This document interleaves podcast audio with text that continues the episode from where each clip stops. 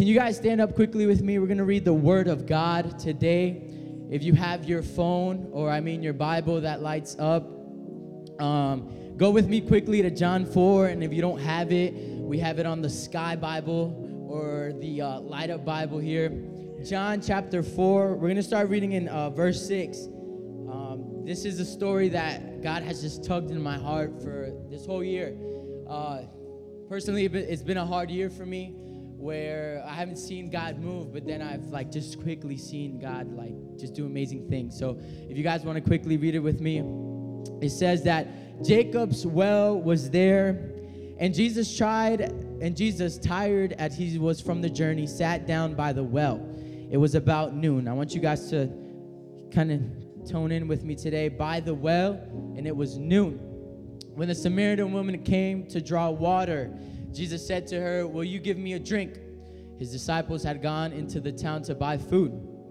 Now, verse 10 Jesus answered, If you knew the gift of God and who it is that asks you for a drink, you would have, have asked him and he would have given you living water. And she says, Sir, the woman said, You have nothing to draw with, and the well is deep. Where can you get this living water? Are you greater than our father Jacob, who gave us the well and drank it from himself as he and his sons and his livestock? We can keep going. Jesus answered, Everyone who drinks this water will be thirsty again, but whoever drinks the water I give them will never thirst. Indeed, the water I give them will become into them a spring of water welling up to eternal life. The woman said to him, "Sir, you, uh, sir, give me this water so that I won't get thirsty and have to come here to draw water." We can quickly jump to verse 28 or the verse that yeah.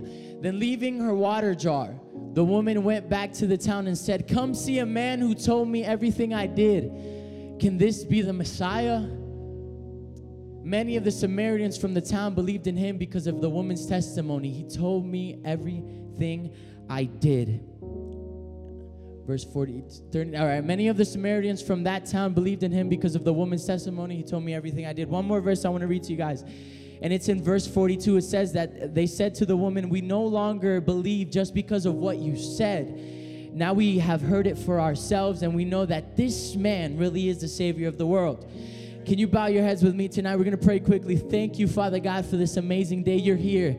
I pray that whoever is discouraged tonight, God, you lift their head. Whoever is sick, God, can leave healed. I pray, Father God, that whoever came to this place empty might leave full of that living water. Father God, I pray that you use me, that Jesus can just be palpable in this moment, can be tangible in this moment, that we can not only believe by what I have said today, but we can believe because you showed up today. We give you all the glory and all the honor. And everybody says, Amen. You may be seated. For those who don't know me, I wrestle and I love playing basketball. Uh, wrestlers and basketball players are one of the funniest people I have ever met. First, because we say things in the most erroneous moments, erroneous moments. Um, for example, we do things that are really weird. Wrestlers, to cut weight, we get ice and we crush it up and we eat the little chips that fall off of it. Don't ask me why we do it. Um, wrestlers, we also, while we are cutting weight, we do, we say the dumbest things. We try to just play the dumbest sports. We try to just do anything we can to get our minds off of things. We play this game called pull-up bar um, basketball.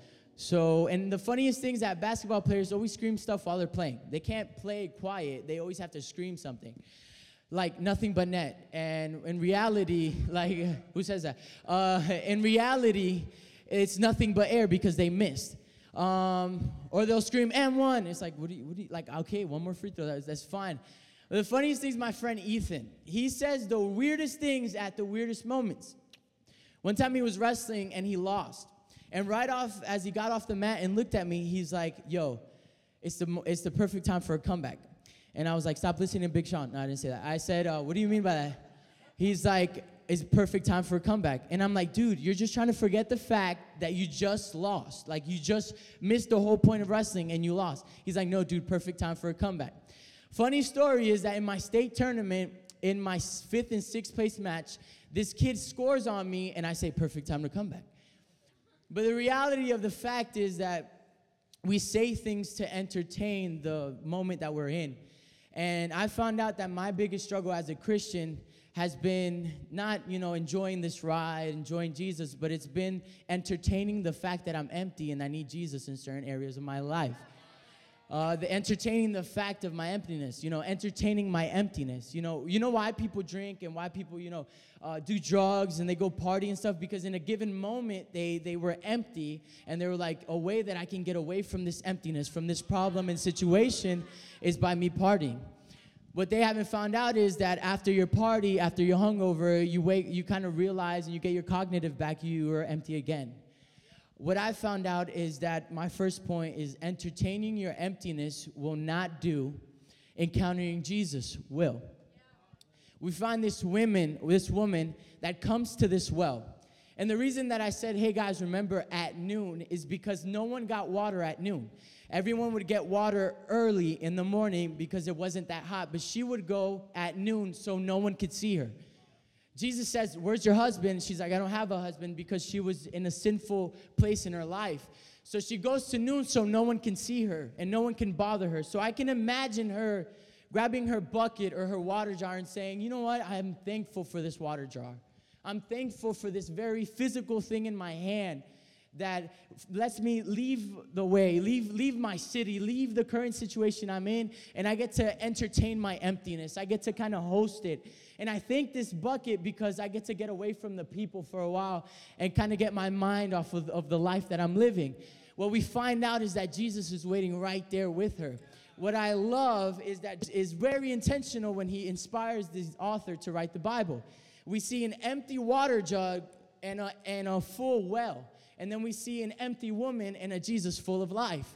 We, we also see that, that physical, and this is, I didn't put this point, but I want you guys to really digest this that physical alternatives will not satisfy spiritual altercations. You know what I mean? Uh, we, I don't need a drink because it won't satisfy my soul. I found out the one who created my soul is the same one that can fill it. I, I, met a Jesus that I was lost in the world and he filled me up. I found a Jesus that when I didn't deserve his love, he gave me all of it, you know? Yeah, uh, when even I wasn't born, he thought of me. And then that he is the same God that is able to fill me, that even when I'm going through hell, I can rejoice like I'm in heaven. This God is able to fill us. God doesn't want to fill half of you. He doesn't want you half full. He doesn't want you a little percent full. He wants to literally fill your whole bucket until you overflow. I have this verse in Hebrews. I love it, and it's in the Message Bible. It's a very different translation from the New International Version, but it says, Now that we know what we have, Jesus, this high priest with ready access to God, let not let it slip through our fingers. We don't have a high priest who is out of touch of our reality. I want to stay there real quick. Um, out of reality, I feel that most of the times that we're Christians, we feel that Jesus doesn't know what we went through. You know that he's been in each and every one of our shoes.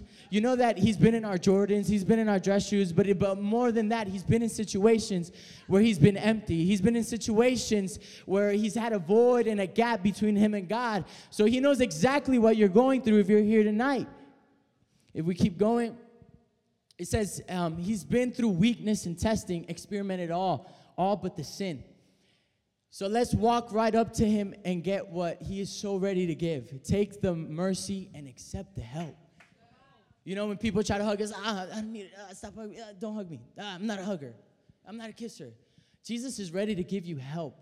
He doesn't want to fill just the walk. He wants to fill your whole life. I feel that we just put Jesus in certain areas of our life. We're like, Jesus, I want you, okay, in my finances, I want you in my ministry, but but in, in, in those moments that of, affliction, don't don't be there. Don't be there. Or, or God, I want you to fill me up, you know, in my ministry. I want you to use me in my preaching, but in my past, I don't want to remember it. Don't even talk about it. Don't bring it up. You know what I mean? And one, um, furthermore, what I love is, is new Christians. They're amazing. I love new converts. If you ever been by a new convert, it makes you want to accept Jesus like again. They just want to like tell everyone. They're like, "Hey, I love Jesus. Yeah.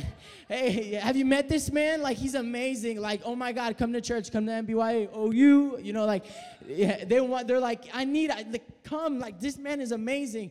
But what I kind of figured out is like while you go through Jesus and like, you know, years of going, following Jesus and knowing what he does, and I, I've been a Christian all my life, moments where I slipped, moments where I failed. And you know, I kind of found out, I've come to the conclusion that I've never found Jesus. Jesus found me. You know what I mean? This woman had no intentions of meeting her creator, of meeting the man that can fill her. She went there just to get water, but she met the one that gives water. Like, uh, are you understanding me? She never had intentions, and it brings me up to my second point. He met me in the middle. The, the message title today is In the Middle. Can you tell your neighbor, In the Middle? My God is an expert in being in the middle of things. You know what I mean? Like in the middle of my situation, He's there. So we see this woman, she had no intentions of meeting her Jesus. She had no intentions of coming to this man and yet she finds her creator. She finds the man that will love her like nobody else. I am so happy. I didn't need a strategy. I didn't need a master plan. I didn't need a game plan. I didn't need a playbook to find Jesus. I'm glad that even in the middle of my mess, He found me right where I was. Like He found me in my situation that when I was through going through sickness, He, he found me. Like I didn't find Him, He found me. And I want to go to Isaiah really quick 43. When you pass through waters, I will be with you. And when you pass through the, the rivers, they will not sweep over you. When you walk through the fire, you will not be burned. The flames will not set you ablaze. Our God is amazing. I need you to understand this. He found us in the middle. I feel that most of our times, like when we fail, when we slip, we feel that God is not able to get to us. Like I need to be Friday or Sunday at church so God can, can find me. But I've found out that God can find you in any corner, in any room of your, in your house. He's able to, to find you right in the middle. Have you ever been, are you in the middle of something? Like, are you in the middle of a situation as I'm speaking? Like when I bring this up, do you remember or, or are reminded of something you're going through? I brought good news today that in the middle of my sickness, in the middle of my pain, I'm heartbroken, but my God can find me right in the middle. That I don't need to find him. I don't need to pray for an hour, read my Bible. That he just kind of found me in the very middle of my situation and found me. He found me. He found me. I love this verse. I love this that he got so intentional. He could have been eating lunch, he could have been eating Chipotle. But he told his disciples, you know what? I'm going to stay here. I'm going to stay here. Go. You guys eat. My food is finding people who are lost. You know what I love about our God? His reputation was pretty bad back then within the pastors. The man who eats with sinners. What the heck? The man, the man that heals. What the heck? What is he doing? You're not supposed to do that. It's the Sabbath day. You're supposed to rest. But he came here to find us right in the middle of our situation. And my this this is where I kind of want to land, and this is where I want to use most of my time in, in this third point. This woman says he he I I, I accepted him or I found him because of all he told me. If I read it again real quick, it says, We no longer believe by what you said and all that, but also says that, he, oh man, I lost the verse. Where is it at? Have patience with me. He says, Come see a man who told me everything I did. Could this be the Messiah? Verse 29. If you can put it up, I don't know if you can put it up really quickly, verse 29. I'm gonna read it one more time. This is where God was just pulling at my heart, just, just really pulling at my heart. Come meet a man who told me everything I did. I need you to understand this. You know that Jesus like called out her sin? You know that Jesus called out all the stuff she did wrong? All the stuff that she wasn't supposed to be doing? But this grace of God was all over her life that she was just like, wow, I don't, he called me out, but yeah, I feel this love towards him. And it brought me to my third point grace equals truth, and truth equals grace. I want to kind of develop this. I want to really like put it in your brain. I want you to leave with this. Grace equals truth and truth equals grace. A lot of Christians think that truth and grace are in different ends of the spectrum. So if we preach grace, we're going to preach come as you are, but you know, you don't have to change the way you're living. And then truth comes over here and preaches, you have to do this, this, and that in order to f- receive God's favor. Grace is, uh, you know, come to church on Sundays, but you can, you can you can keep drinking, you can be in that sin. Just just come and we want to love you. And then this truth just preaches like you don't do this and you do this, but don't do that, and you're good. You're going to receive God's favor. But what I found out is that Jesus is grace and truth embodied. I'm going to develop this a little bit more that grace invites you that come as you are, but the truth of the matter is that our God is so good, He won't leave you the same way you came in. Truth is like do this, do that, and do this. You know, read your Bible, pray, don't sin, don't fornicate, do this and that, and then you'll receive God's favor. But truth is, we do this because He already did that for us. You know what I mean? I don't read my Bible or pray or just look for God because I need to, to receive His favor. I already received His favor, so I do this to in order to praise Him for what He's done. There's a verse in John that I love and I love and I love and I love And I'm gonna say love one more time love. It says, For the law was given through Moses, but grace and truth came through Jesus Christ. He, he, he told me everything, everything, exactly everything I did, but yeah, I feel this love towards him that I cannot contain. Our God is able to call out our sin, but he's also able to change us in the midst of us. And I've came to talk to you guys tonight to tell you that if you ever been in a church that's all preached truth, I'm sorry. And if you've been in a church that all they preach is grace, I'm sorry. But I want you to understand that God is able to change you in the midst of things, and there's signs that follow us, like reading our Bible, following God, loving people, loving Jesus, because He already saved us. And I'm gonna read one more verse, and I want you guys to stand up, and the piano player can come up. Danny, where you at? I need to get a Pentecostal in here. I want you guys on your feet for a little bit. Um, and while he gets the piano going, I want to read this verse in Second Corinthians. He said to me, My grace is sufficient for you, for my power is made perfect in your weakness. Are you weak tonight? Are you stressed out? Are you heartbroken? Do you just want to call it a quits? I have news for you that my God is powerful in your weakness He told me everything I did. I love how when she received Jesus, she left her bucket, she just threw it down. That's crazy.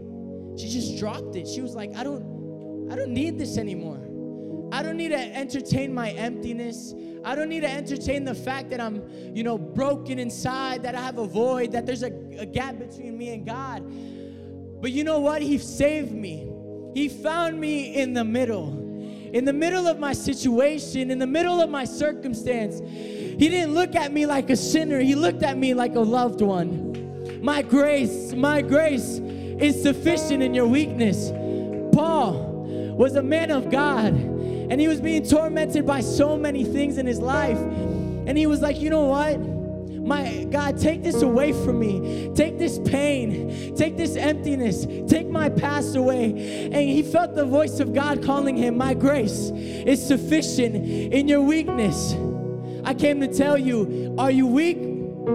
Are you broken? You're in the perfect position for Jesus. There's positions in wrestling and in basketball that are amazing that you have to score, that you have to capitalize. And our coach would teach us that anytime this moment got here, we had to score. We practiced for this moment. I have a message for you today. Jesus didn't have to practice, Jesus didn't go through the role. He just already knew how to save you and capitalize in the position you were in. Therefore, I will boast the more gladly about my weakness so that Christ's power may rest upon me. She left her bucket at her well. She left her emptiness at the feet of Jesus. I came to tell you tonight are you ready? Are you ready to give your emptiness away? To give your emptiness, your void, your broken heart. They hurt my feelings, but I'll give it to you, Jesus. I trade my empty bucket for your living water. I don't know if you guys can worship. Just understand that are you in a situation? Did you slip? Did you mess up? Are you tripping in life? Are you addicted? I came to tell you that boast in your weakness. God will change it, I promise. But boast that Christ already delivered himself on the cross for us.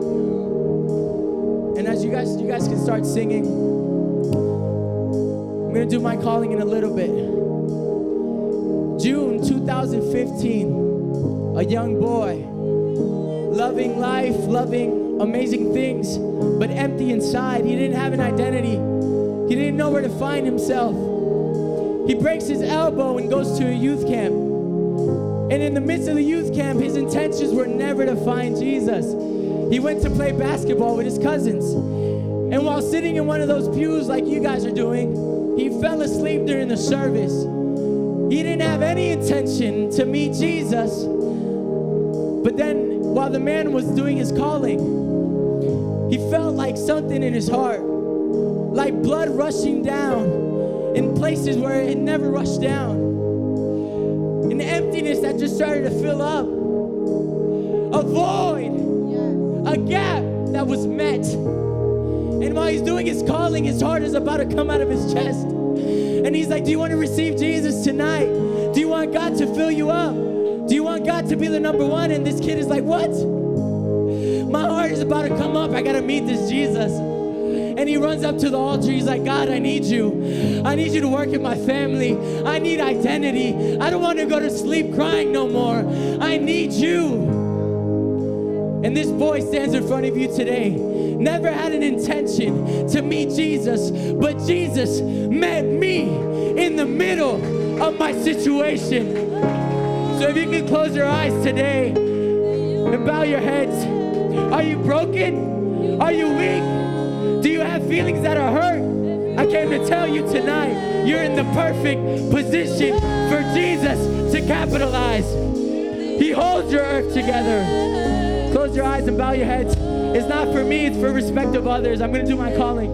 If you today decide to give your bucket to Jesus, you, you give your bucket to the well, you give it to the man who died for you, who resurrected, and who's coming back again. They say, I need this Jesus. I feel my heart coming out. I need him to forget my past. I need someone. In the count of three, I want you to lift your hands up. Want to accept Jesus, if you want to fill that bucket tonight, you guys can keep singing. One, Jesus doesn't want you to, to entertain your emptiness. He wants to fill it tonight. Two, are you in the middle of something? Are you in the middle of a situation? You're in the perfect position for Jesus. And three, if you want to give your bucket, if you want to give your bucket for Jesus, I need you, Jesus. Lift your hand up. I would like to pray for you. If you lift up your hand, I'm just going to pray here to make it short and simple. You guys can keep singing. God, we thank you that you're not a God that's far fledged. You're not a God that's a God that is far flung. That you're not unapproachable. You're not unresponsive. You're not unsociable. That you are a God that's friendly. You are a Jesus that's there. You are a Jesus that loves us. A Jesus that never will forsake us. That now, Father God, when we leave this building and we tell our friends that they won't believe by what we said, but they will believe by who you are. We worship you. I, I want you to grab the hand next to your, the person you're next to.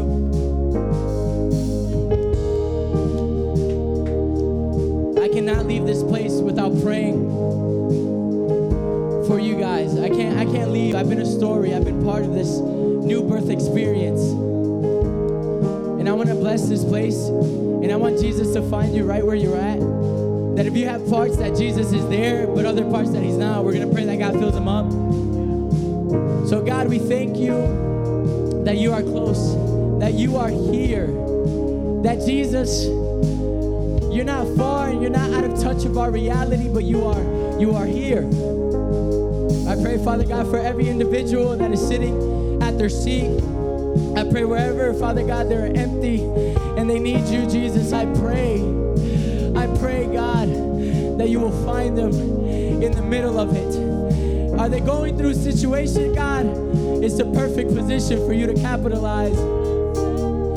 God, we give you the glory. We're going to keep shouting Jesus till we die. We're going to live and love and lead like Jesus did and that other people can just give their buckets to Jesus and say, Jesus, here I am. I am here to serve. We give you the glory. We give you the honor. We need you, Jesus. We need you to work. We need you to flow. We need you not to be far, but we need you to be close. We need you, Jesus.